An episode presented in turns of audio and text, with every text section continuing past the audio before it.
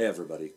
Welcome to the Way Podcast, uh, where we go through and read scripture with you.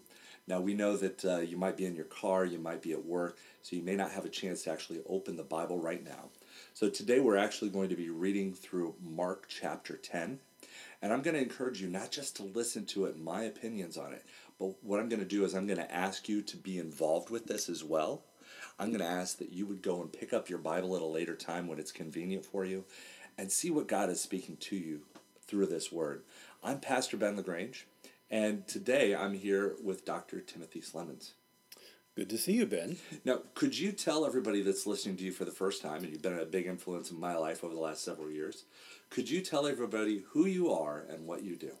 I'm Tim Slemmons. I'm Associate Professor of Homiletics and Worship here at the University of Dubuque Theological Seminary. I'm a Presbyterian minister, and I've been here in Dubuque for about uh, nine years.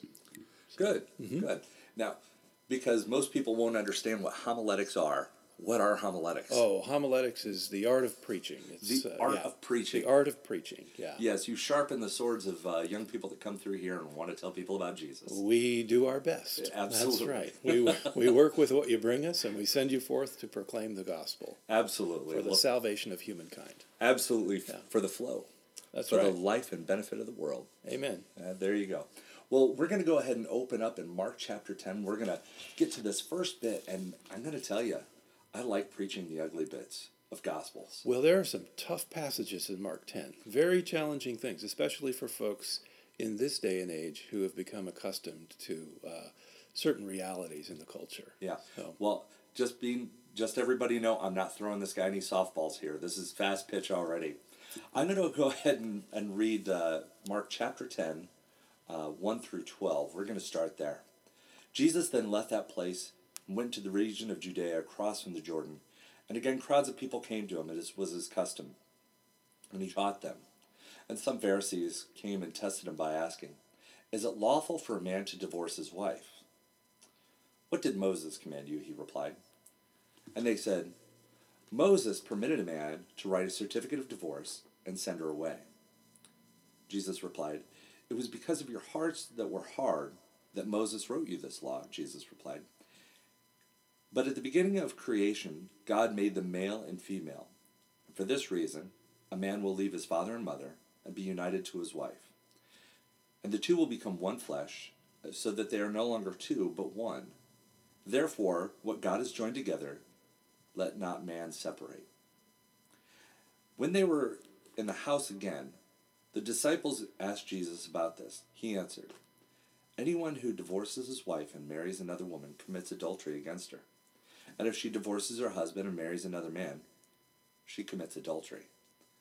Now, that's a really, really tough subject for a lot of people these days because when I was a kid, I was rare because I was one of the kids who had, had divorced parents. Yeah. And now, I don't know many kids who have married parents. Yeah. There are, the statistics are, are staggering, and, and from what I understand, it's pretty much uniform um, across the culture, both outside and inside the church. Just as many uh, Christians have been touched by divorce, just as many Christian families have been touched by divorce as as non Christians. It's uh, it, it hits very close to home. It really does. And, you know, that was one of those, I read some statistics on that lately. You know, because that, that particular um, uh, piece of information that came out about it being uniform across culture, Uh-huh. whether it's Christian or not, Mm-hmm. there was actually someone who did a more specific one. Instead Really? of, are you Christian? Are you divorced? Mm-hmm. These sort of things, simple questions. They started asking about the practices of Christianity. Do you attend church on a regular basis? Oh dear. Okay. Do you read the Bible? do you pray? right. And and do you take communion? Sure. you go to confession? And they ask these things along the way, and you know what? Those numbers changed dramatically, Did they? massively. Do tell. Yeah, it was something around um, instead of being like that forty percent failure rate that we see typically, it dropped down to like a five percent failure rate when they did that same kind of survey with more specific, detailed questions. Not do you consider yourself Christian, but do you practice Christianity? Okay. So only, and you're saying only five percent or so were actually doing that. It was a very, very small, minute percentage Wow. comparatively. Wow. So, but even at, even at that, we're still seeing a lot of Christians not even get married. Mm-hmm. A lot of people have children without. But then we run into this particular spot. So, wh- what do you what do you see in this? What jumps out at you? Well, uh, this is one of those. Uh, this is one of those sayings that I think um, is also re- pretty well represented in uh, the Sermon on the Mount. If if we think about Matthew's version, I know we're Yeah. in Mark and sticking with that. Um, but one of the things that I I would want to say to um, to a listener, especially that one of those fifty percent who've been touched very point and feels tremendous guilt about uh, about that um, is that Jesus, while he is definitely raising the bar in terms of uh, what integrity of conduct, um, uh, the the inner life, you know, what's going on in the human heart. You know, he's he's saying Moses wrote this law because of the hardness of, of the human heart. Um, that's where he's aiming. He's aiming to get at the heart. But on the other hand, what I want to say uh, to those who are, you know, terrified by, by this kind of text right. is that you know you can't understand you cannot understand or you're you are not understanding the sermon on the mount or jesus ethics appropriately if you think that he's coming to introduce a new legalism. That is clearly not what he's trying to do um, what what he is trying to do, I think, is to get us to look inward, to examine our hearts, to realize that our hearts are not right with God, um, and that that sense in which we're not right with God is um, is reflected in our relationships with other people, um, and so yeah, it, it's it it's reflected in marriages all the time. Those um, things just break out. Uh, Yeah. the, the the evil in the human heart tends to break out and and pollutes our relationships with even the people who are closest to us. It's not to say um, all marriages are bad or you know uh, or or uh, just because every every human heart needs renovation. Um, but it is it is to say that uh, I, I think Jesus is just pointing us inward, saying, "Examine your hearts. Examine your hearts, and is the fruit of a of a a pure heart being born in your relationships? That's a challenging question that Right. very few of us can answer with a with an aff- affirming nod. it, it is it is kind of crazy because there is that bar, but you know we we look at this love relationship and we look at the rules accordingly. yeah, Now I've always kind of taken this in this particular way because I I see myself not as a rules lawyer. I, mm-hmm. I'm definitely not that guy. Anybody who mm-hmm. knows me would laugh at that concept of me, but when it breaks down to it, there is a real love law that holds within this. sure. So uh, myself, I've always had a beard. As long as you've known me, I bet. Um, I have shaved. I've seen my face once in the last six years. Let's put it that way, and it was met with disapproval. now I don't wear a beard because it looks cool. I, I don't wear it because it's manly, but because my wife likes it. Okay. And I, I'm pretty sure that's because I can cover up as much as humanly possible. she may not have married me for the face. But uh, there are some things that you'll do in a love relationship that would just simply please the other person. hmm Sure. Um, you wear collared shirts, you dress nice, You you, take out the trash when it's trash night. you put on deodorant every day. Amen. Amen to that. so when it when it breaks down, you've got to look at this. What can we do to hold each other in love? And Yeah. there are times that, and and I, I look at this, and I'm always stuck on this. I get held in this weird tension.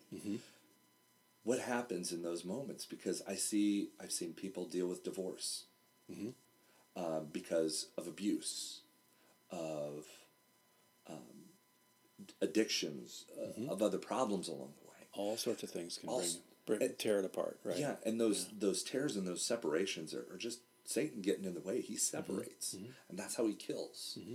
It's not necessarily a matter of killing your body dead, but killing relationships and causing distance. Sure. You know? Sure. So I, I've seen those situations where, yeah, there's abuse that cannot and will not stop for its own reasons.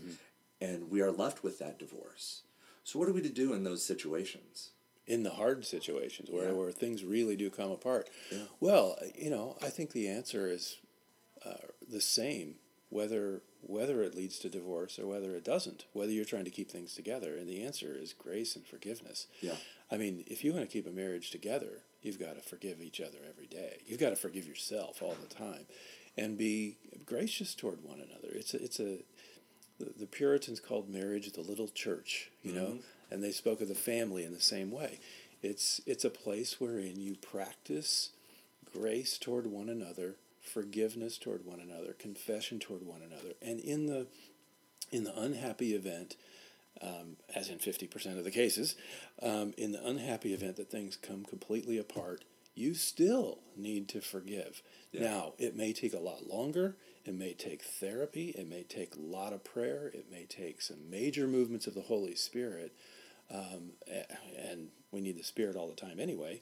Um, but yeah, for your own health as well as for um, you know the, the well being of the person from whom you're separated, it just it just totally makes sense to if you can't forgive in an instant in a in a sort of pat glib sort of way you don't want to do that you don't want to cut corners you really do want to forgive. And if you have to work toward it over years fine then do it. But the direction is still the direction of forgiveness. The direction you need to go is still the direction of grace. There's no doubt about Yeah, that. Absolutely. You know, uh, one of my good friends says, "Good friends and good fish go bad after three days." and I've been living with my wife, wife for fifteen years now. yeah so so she's she's she's not a bad fish no. I think either she's got a nose plug or she's very forgiving. No, that's that's right. You, you, it's it's mutual forbearance. We're we're called to practice that. That's just the kingdom way, right? Absolutely, and I, and I think that that grace is actually shown really well in the next section because with with God, there's always this difference. Um, a lot of people want to see like some sort of hippie Jesus where everything is cool no matter what. Yeah. And other people look at him like this, you know, God on high who's ready to throw lightning bolts at any moment. But there's this balance of strength and love that holds true with Jesus every time Yeah. and and I see this here in this next section. Could you read uh, verses thirteen through sixteen? I'd be happy to. This is where Jesus blesses the little children, and I'm reading from the New Revised Standard Version. People were bringing little children to him in order that he might touch them, and the disciples spoke sternly to them. But when Jesus saw them, he was indignant and said to them, Let the little children come to me. Do not stop them, for it is to such as these that the kingdom of God belongs. Truly I tell you, whoever does not receive the kingdom of God as a little child will never enter it. And he took them up in his arms, laid his hands on them, and blessed them. Isn't that great? That is. You Yeah. know, I was lucky enough. Um, there's things you can pull off in a small church that you can't do in a big setting. Uh huh. and I'm I'm lucky enough right now that I'm in a in a small church setting, and there was this this little guy, maybe about eighteen months old, and he's been in our congregation maybe two or three times, Mhm. and he got squirmy, and his mom didn't know what to do, and I'm like, it's okay, just set him down, and he crawled off of the pew when she wasn't looking, and started crawling under all the pews, making people giggle and laugh. It was a, a wonderful, hilarious thing, and he crawled right up to the front. Wow. And I just kept preaching. It didn't bother me. And uh, I figure if I can't out preach an 18 month old, I'd, I'd, I'd have to quit. well, he got up near the electric sockets near Oh, the. Uh, near the front. And I'm like, oh no, we can't do that. So I just got to pick him up and hold him. And kept, I kept preaching for like five minutes. There you go. And I'm like, this is awesome. That's what Jesus would do. And, and it was is- precisely. yeah, Yeah. there's a simple enough thing, and I think there's also this. You know, I've always looked at like the parentheses of chapters. You know, when when the monks all put these together, and they're like, "Hey, this section, this verse, this verse," because it was all written in one. Let me just tell you, all of my uh, English professors and teachers along the way. The fact that I don't use punctuation just means I'm biblical. Because when you look at the old scrolls, there's no separation of words or anything. Right? And I look at this parentheses in scripture and it's all about hierarchy. How do we deal with this? How do we live in kind of this how do we deal in submission to each other, to God? Sure. And there's that submission to each other in marriage where we're constantly forgiving and loving. There's position of the little children who would have no business going up to uh, people and of Right. high stature and, and bothering them. Yeah, children must be seen and not heard, right? You know what am I doing? right, exactly. I don't I don't agree with that. I'm just saying I heard that a lot when I was wanting to be heard. Actually, like a couple months back, uh, I saw a great video. I was I was in tears. I watched it like four times. But there's a video of Pope Francis preaching, and there's this little kid that climbs up onto the the dais, mm-hmm. and then he just starts walking around, finds the Pope's seat, and just mm-hmm. plops back in it, mm-hmm. and everyone's freaking out and losing their mind. And when he's done with his sermon, he goes, sits down, picks the kid up, puts him in his lap, and just sits there. Sure. I was like, that's awesome. That's- I'm like, let them the wear the hat. That's the way it should be. Yeah, the children are a model of the kingdom, and, and Jesus says they're the they're the greatest of the kingdom. It's to them that the kingdom belongs. Wow. So I you know I often look at folks who age, you know, are aging and lose one capacity after another. you know, parents, grandparents, many elders in the church, those folks who uh, become as little children, you know, when they're waiting to, to go home. And it's Oh, yeah. it's there's something very parabolic and very sweet about it. It's heartbreaking, um, but we see it. We we see it with elders and we see it with little children. That uh, there's something of that dependency. There really is. Yeah, yeah, I think at some point in our lives we get this weird peak where we think, "Oh, I'm 50. I should be dignified. yeah. Shouldn't I be more dignified than You've this?" never been through that phase, have you been? I haven't. Let me tell you, it's I- overrated. I've, I've been told I should be more dignified several times. yeah, But I, I always quote David I, I will become even more undignified than this. And when they don't understand that, I'll explain that David was running around dancing in his underwear. there you go. so it's not that bad when I make jokes. so, you know, here in this moment, we realize that, yeah, maybe at 50, I should be just like a child. I am still mm-hmm. a child in mm-hmm. comparison to everything else. Yeah. You know, I'm so small in comparison. We see this um, overall through this chapter this how do we deal with people that are, feel like they're in high places but should be low? People in low places that need to be lifted up, mm-hmm. and this balance of each other, and how do we we mix back and forth? That teeter totter of marriage. I'm high, you're low, and we're back and forth between. Sure. Sure. It's it's a beautiful thing. Yeah, Uh, speaking to that, I'm going to go ahead and read uh, verse 17 and forward here for a moment. sure. As Jesus started on this way, the man ran up to him and fell on his knees before him. Good teacher, what must I do to inherit eternal life?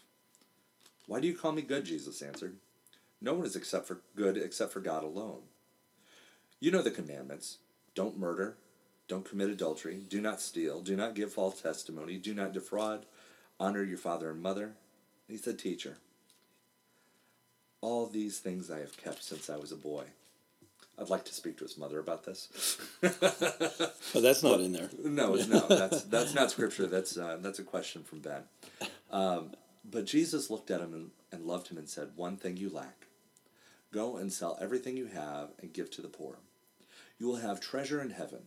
Then come follow me." At this man, at this the man's face fell, and he went away, because he had great wealth. And Jesus looked around and said to his disciples, "How hard is it for a rich man to enter the kingdom of God?" And the disciples were amazed at his words, and Jesus said again, Children, how hard is it to enter the kingdom of God? It's easier for a camel to go through the eye of a needle than for a rich man to enter the kingdom of God. And the disciples were even more amazed and said to each other, Then who can be saved? Jesus looked at them and said, With, with man it is impossible, but not with God. All things are possible with God. And Peter said to him, we have left everything to follow you. And I tell you the truth, that no one who has left his home, or bothers or, or brothers or sisters, or mother or father, or children, or fields for me in the gospel will fail to receive a hundred times as much in this present age.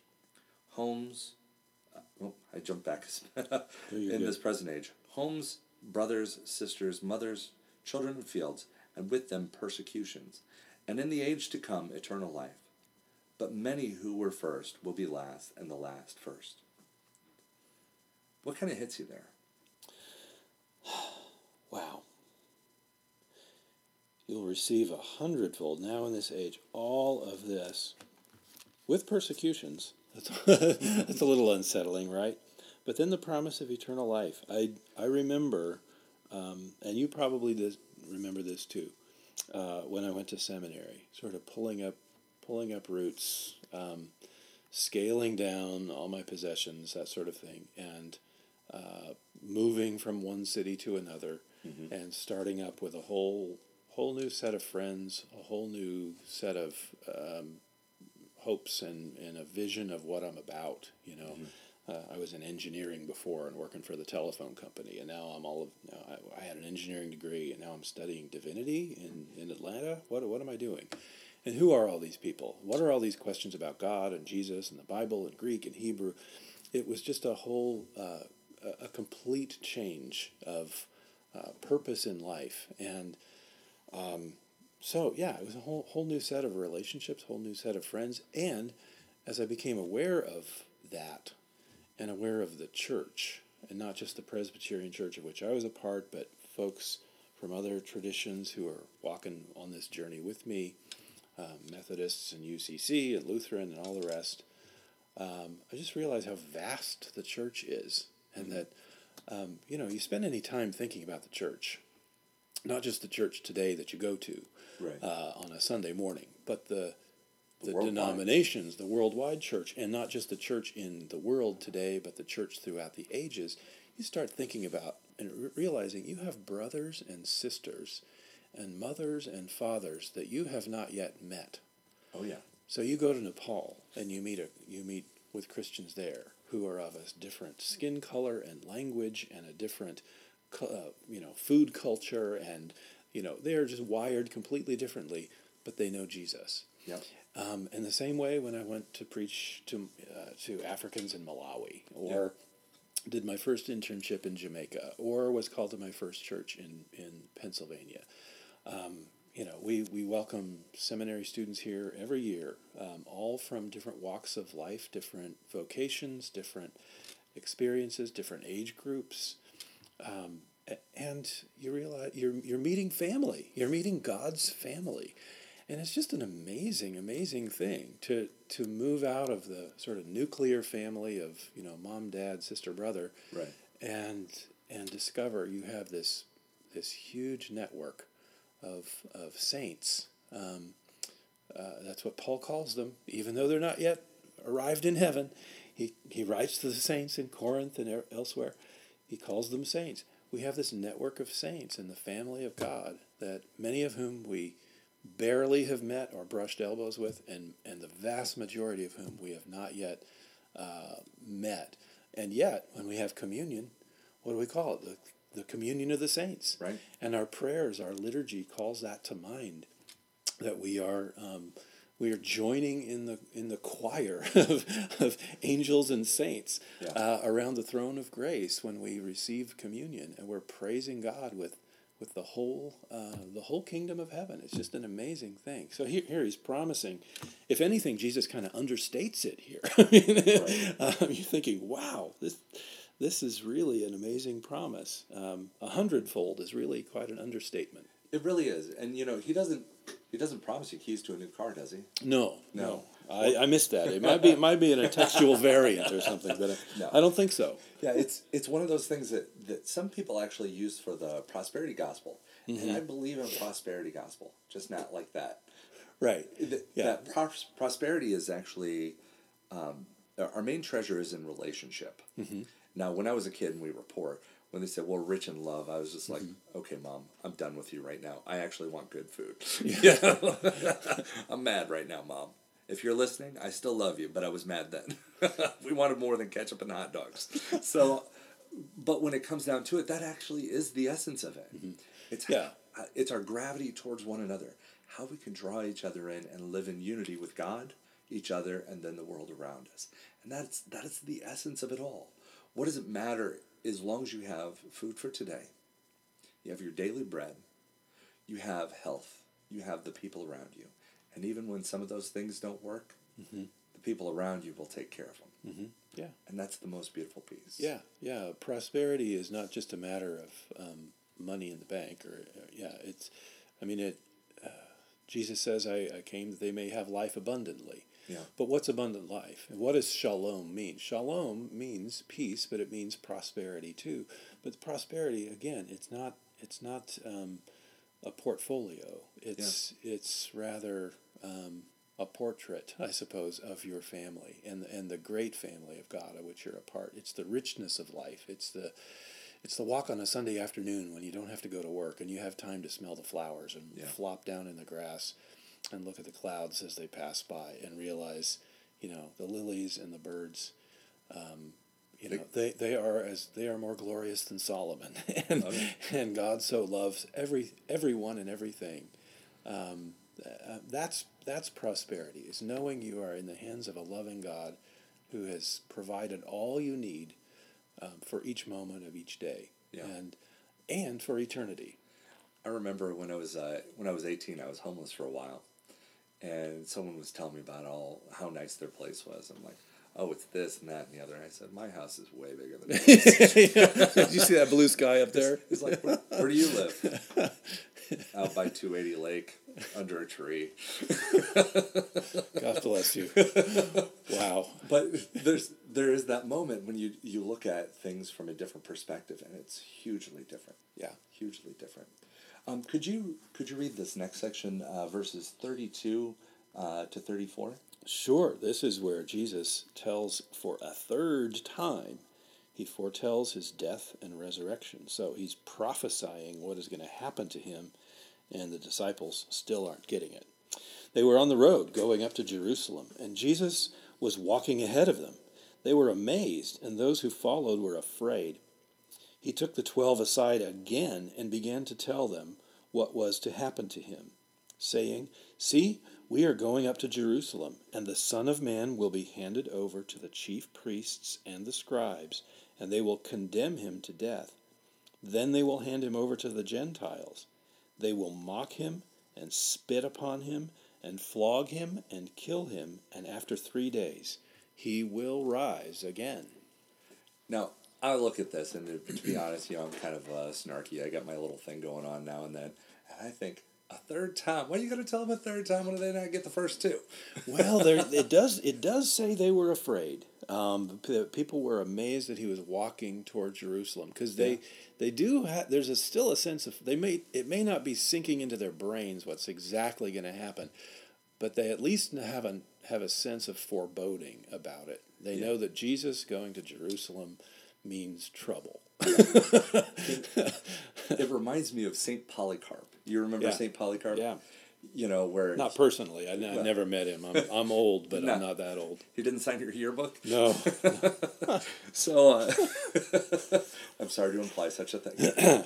so, uh, one of the things I, I thought about when I when I read this was uh, Polycarp was a, a man who was going to be burned at the stake um, for his Christianity, for his his belief, and and uh, for sharing the gospel even when it was illegal, and his people just drag him off there like you can't be around here; they're going to kill you, and and God comes into a dream and he says, Play the man, Polycarp. Play the man. Which is the ancient version of man up and deal with it. Go back. And he did. He did. And proclaimed the gospel at his own burning. wow. And Wow. and it is it is such a portrayal of the life of Jesus hmm. that I think it honestly just it reveals the gospel better than any sermon I've ever heard. Yeah. And it's the blood of the martyrs that actually is the seed of the church. And that Sure. that sort of thing. Without that, we may not have known. Mm-hmm. But God uses different ways to reveal His love and His caring for us, Mm-hmm.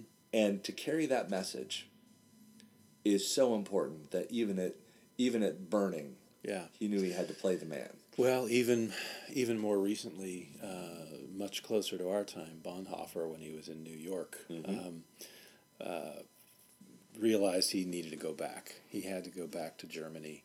He had to serve uh, the church there um, Yeah. as a reformer, as one who would preach the pure gospel um, and and keep it uh, keep it distinct from what was going on um, Exactly. among uh, among the sort of co-opted church uh, Mm-hmm. at the time. So he went back and he paid with his life. Yeah. So, And and it's that submission that we look at, and it's so impossible for them to see.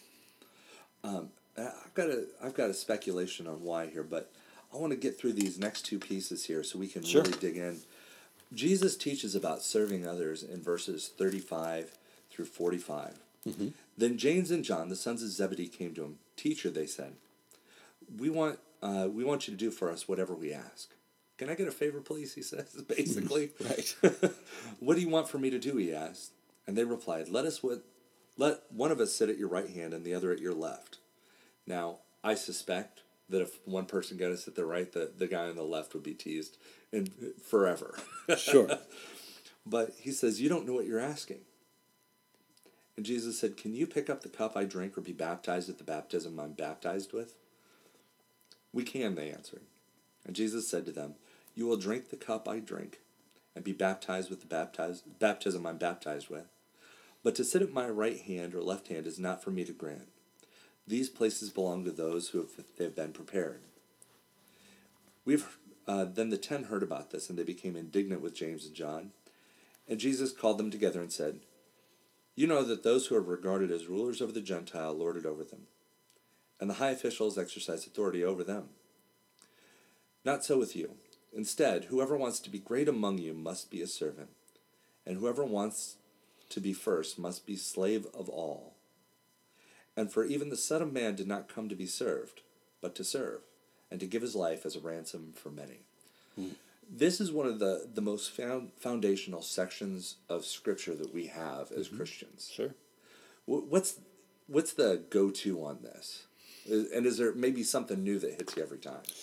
Well, it, it's that last line to me. It's, um, I mean, certainly all the way through the Gospels, Jesus is completely, um, consistently turning our expectations upside down. I mean, the kingdom is something that turns everything upside down, right? Turns up upside down the social order and everything.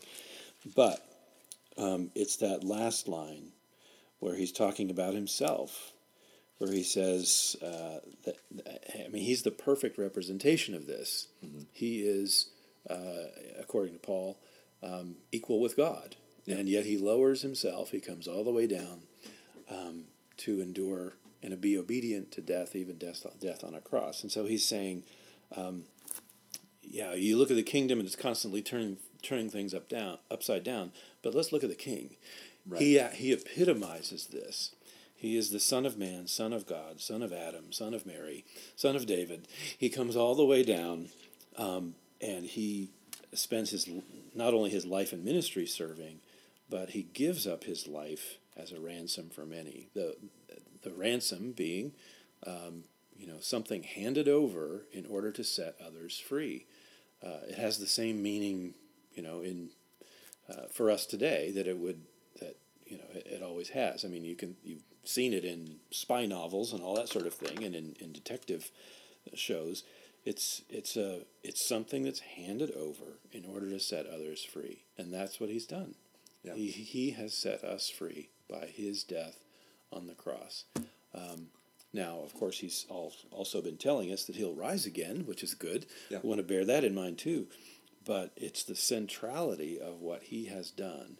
That's that is the linchpin. We're not just talking about the the kingdom as a a dynamic. Right. You know, it's not just an obscure, uh, uh, abstract flow of energy in the world when you know reversal of fortune. I mean that that those dynamics are there, but it's when you see it in the in the guy, the guy who embodies God himself, who is God himself in the flesh. Yeah. When he when God dies on a cross to set the creation free, um, you know that is the moment um, that is all decisive and all important. That that changes everything. Yeah, it's it's amazing when I look at this that the most high becomes the most low repeatedly, and when Yeah. you think Willingly, it willingly, Yeah. and when you think he can't get lower, he drops that bar and limbo's right under it, mm-hmm. and we count him the greatest of all. There's Yeah. three billion people plus on this planet Yeah. that call him Lord and Savior, yeah. and and Now why? here's a thing. Now here's a thing. Um, we even have that bit in, in the Apostles' Creed, and I know you were you labor in Methodist fields, right? Um, this the, this bit in the creed where it says yeah where he descended into hell and we and so talking about going lower lower than low um, and I think that's based on the uh, the epistle of Peter one of the epistles Yeah. of Peter where it talks about him preaching to the souls who are in prison so there's a certain sense in which uh, tradition uh, the traditional interpretation of that line in the creed anyway uh, suggests that he's not just sleeping in the grave while he's dead. He's busy. But he's actually on an errand. Um, he goes to preach to the souls who are in prison in, in hell itself. Yeah, the Holy Saturday. Yeah, yeah. Isn't that something? Now, we're getting into, uh, you know, go, probably going way beyond anyone's ken here at this point, but it it carries forward that theme you're talking about, where, in which he's willing to go lower than we would ever expect the great high and mighty God to do. Absolutely. Yeah.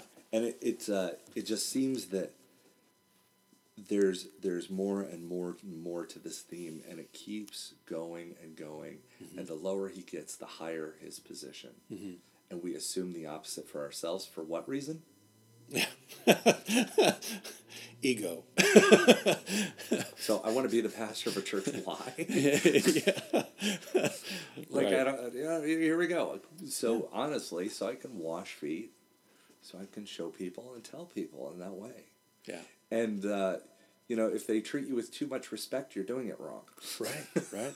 it's amazing how that works. Right. And so, uh, so uh, at some point, I think people just realize that what we have experienced, what we've seen in Jesus, in His willingness, is something that's so far beyond what a what a mere human, what.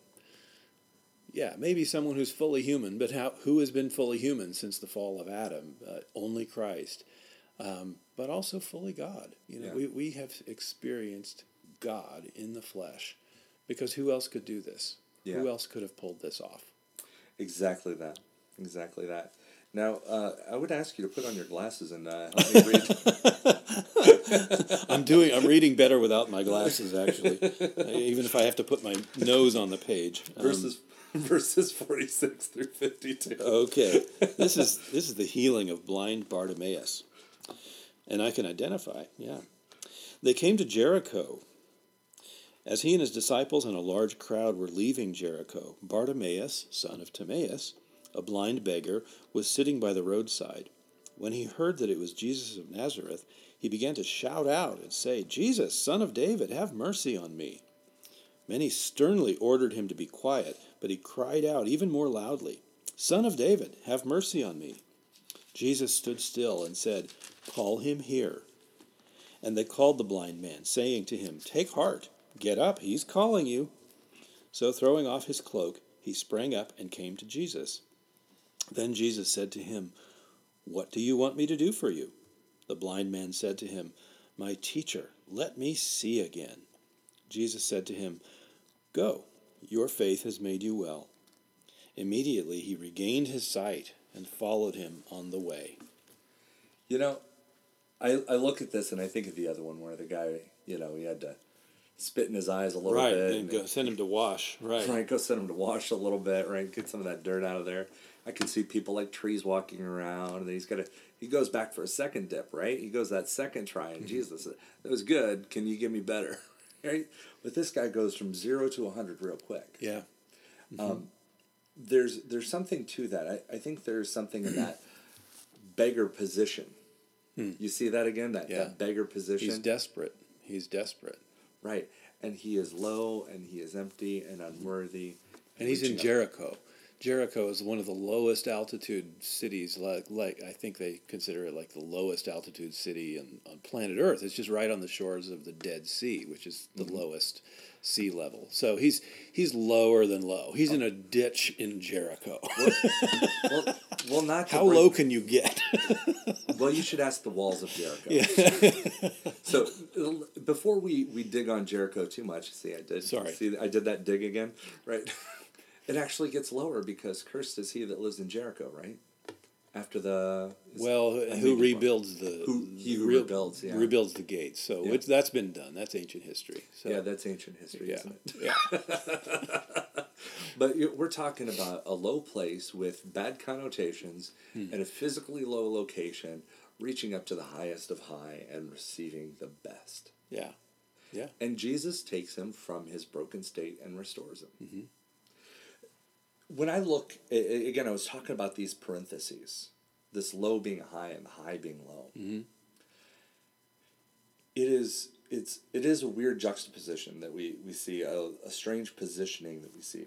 If we go back to the submission that husbands and wives have to have it to each other, hmm. okay, and it's not just wives submitting to husbands, but husbands submit to wives all mm-hmm. the time, and if mm-hmm. you don't, you need to start Mutual forbearance, right? mutual forbearance, or or mutual suffering. One of Yeah, the two. Consider one another as better than yourselves, but it's mutual. Be Yeah. kind to your wife. You're un- unconscious next to her for seven to eight hours a night.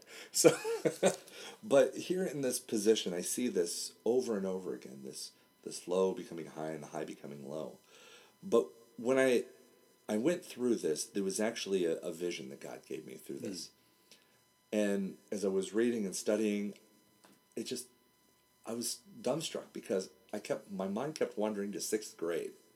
Now, sixth grade, I lived in bluegrass, and if you don't know where bluegrass is, you've never lived in bluegrass, and that's the only reason.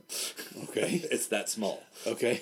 And I walked to school every day, and that was the year that Velcro shoes came out.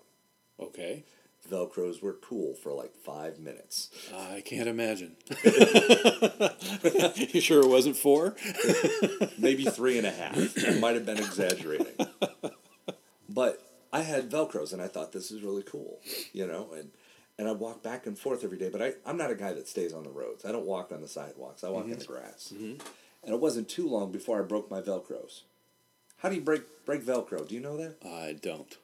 Well, it's made out of systems of hooks and loops. Sure. The prickly side, that's that's the hooks. And if you look at them under a microscope, they look like little fish hooks. Sure.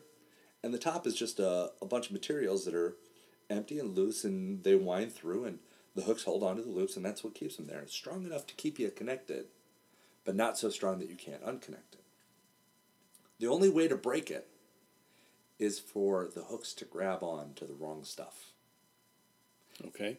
so i got it filled up with lint Ah. and, and burrs from the field which is actually subsequently how velcro got invented okay. and it got all clogged into the hooks and my velcros wouldn't work anymore Oh. And as I go back looking at this, and I, I see these sections as I dig through, they're all holding on to something, right? In marriage, a lot of divorces happen because I don't feel like I'm being this, or I don't feel like she listens, or he doesn't do this. And we're holding on to ideals that that are wrong. Yeah. Even grudges. They hold on to grudges. Yeah. Bitterness. That. Yeah. Yeah. I- we always uh, tease some people I know say you hold a grudge like an octopus. Mm, mm. Yeah. and they're holding on to the wrong things. Mm-hmm. Now, they're holding on to the wrong position that children shouldn't be able to come to the mm-hmm. Most High. Mm-hmm. Uh, there's a positional thing.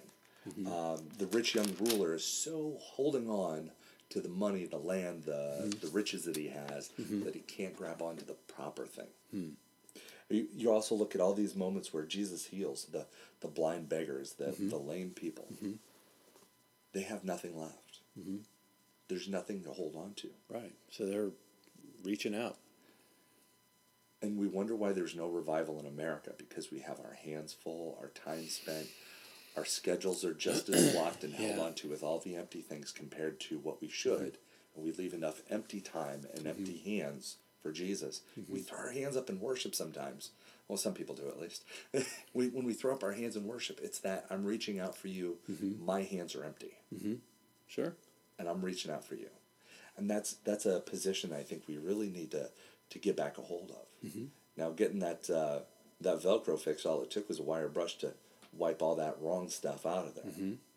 And in the season of Lent, we do that, right? We give up little things, right? Sure. But we pretend like chocolate and meat are enough, right? Well, it's the stuff that really gets in the way. That that's what we need to tackle. Right. it really is. Mm-hmm.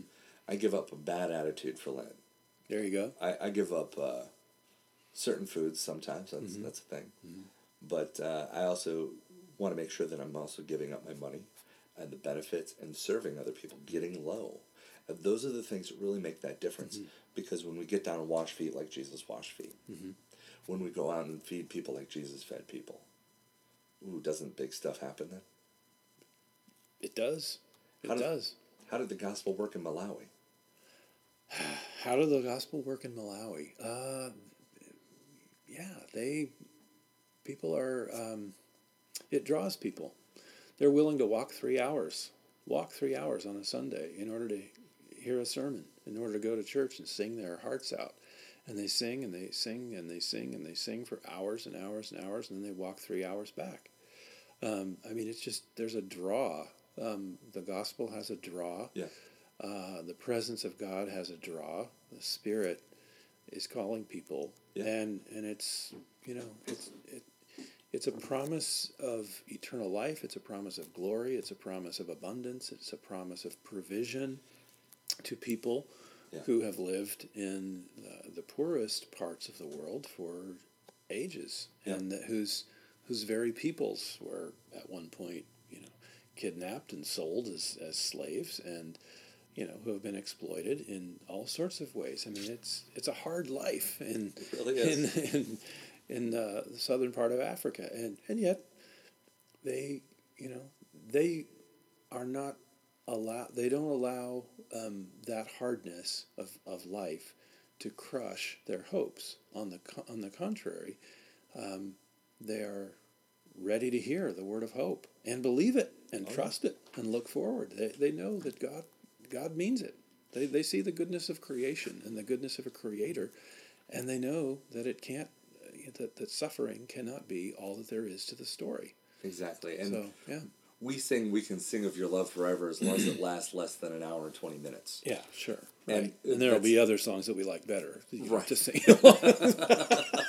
right and, and we're all separate preferences and those our preferences are our problems Mm-hmm. um, and we don't we don't want to be a village in later than everybody else we don't want to have interference with this but they're willing to go out and do the particular things because they're in a low position Mm-hmm. and they are reaching high and the gospel speaks to these things specifically over and over so if you want to be if you want to be the highest of the high if you want to spend your eternity in a in a position of privilege and, and power, you got to get low.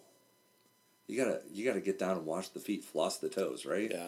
yeah. You you got to go out and find a way to serve somebody, hmm. and that is a huge thing. You're sounding like Bob Dylan. you got everybody's got to serve somebody, right? Oh yeah, I suppose that is a Yeah, thing. yeah. I only know buckets of rain. Really. Oh, okay, okay. I'm sorry. I didn't mean to interrupt your appeal. You're making a good appeal to the to the listener. You know- go on. The uh, the position that we look at and that that lowness that we get to it really makes all the difference in the world. I've been looking at this new venture, and I, I said to God the other day, I was just I had an hour of quiet peace time that I couldn't do anything with, and I meditated and I said, God, if this new thing happens, how am I going to do it? I have I don't have the foggiest idea to make things things work. And he didn't answer me out loud. I didn't hear his voice like I hear his voice sometimes. I didn't get scripture like I get scripture sometimes. I got a vision in my head with myself and a rake in my hand. Hmm. I shared that with someone yesterday. He's like, You metaphorically have to go plow the fields. I said, No, I think I've got to rake someone's yard. and he's like, Well, no, you got to. I said, No. I, I think someone needs their yard raked. I got to go rake somebody's yard. And he's like, What does that have to do with it? I said, That has everything to do with the gospel everything to do with it. Some people don't need healing.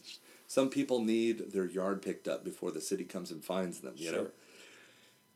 And we need to find those spaces that God will speak to us and how we can serve others. And you're only going to find those things. You're only going to find those positions of power and influence and benefit and build those moments of love because it's what you do for other people is what love is built out of, not what they have done for you. And the more you do for them, the more you will love them. That's where this church is going to be built out of. That's how the revival will happen in America is when people stop caring about their own opinions and they start caring about other people, their benefits and their benefactors. So that needs to be you. Now I'm going to ask you to to close your your phone here in just a few moments. I'm going to ask you to pray. And uh, we're going to pray us out here in a minute, but I want you to pick up your Bible later. I want you to pray to God. I want him to ask you, I want you to ask him, how can you help and influence other people? Dr. Slemmons, would you like to pray us out today? Sure. I'd be happy to.